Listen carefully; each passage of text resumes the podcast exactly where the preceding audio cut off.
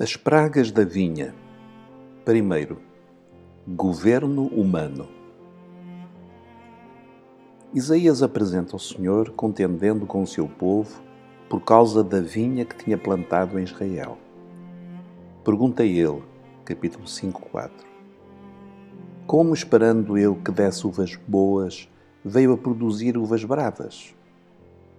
O Senhor hoje tem uma contenda semelhante com a Igreja.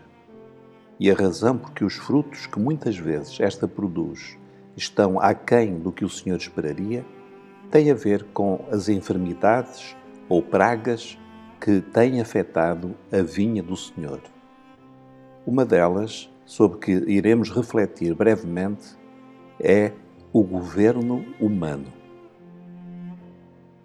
Este é um tópico muito delicado, a que precisamos de prestar especial atenção uma vez que a palavra de Deus distingue claramente duas formas de governo da obra, a humana e a divina. Se analisarmos a história de Israel como nação, verificamos que o Senhor sempre quis governar o seu povo. Quando nos dias de Samuel o povo pediu um rei, o Senhor falou ao seu velho e fiel servo o seguinte: Ouve a voz do povo em tudo quanto te dizem pois não te tem rejeitado a ti, antes a mim me tem rejeitado, para eu não reinar sobre eles. 1 Samuel 8, 7 Israel quis adotar uma forma de governo igual ao das outras nações, o que na prática significou a adoção de um governo humano. A sucessão de péssimos reis em Israel, especialmente no norte, mas depois também no Sul, atestou a má escolha que o povo fez ao trocar o governo do Senhor pelo governo humano. E a Igreja?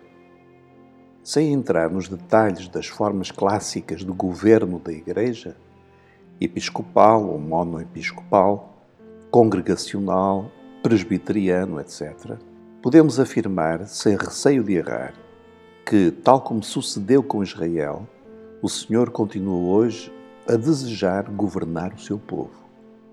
Cristo é o Senhor, a cabeça do corpo. Efésios 5, 23. O que implica que é Ele quem legitimamente tem a autoridade e o governo da sua Igreja. Esse governo é estabelecido, antes de tudo, pela palavra escrita, suprema autoridade de fé e prática. Mas, como verificamos no livro de Atos, Cristo também governa a Igreja através das determinações do seu Espírito em circunstâncias específicas. Só para dar alguns poucos exemplos, lemos que é o Espírito que envia Pedro a Cornélio, Atos 10, abrindo assim a porta do reino aos gentios. É o Espírito que chama Barnabé e Saulo Atos 13, 1 a 3, para a primeira grande viagem missionária. É o Espírito Santo que intervém na polémica judaizante tratada na reunião de Jerusalém. Atos 15, que se encerra com uma decisão encabeçada com a seguinte declaração: Pareceu bem ao Espírito Santo e a nós. Atos 10, 28 evidências do governo do Espírito sobre a Igreja. Quando o povo de Deus deixa de buscar a direção do Espírito Santo para a obra de Deus, abre as portas ao governo dos homens.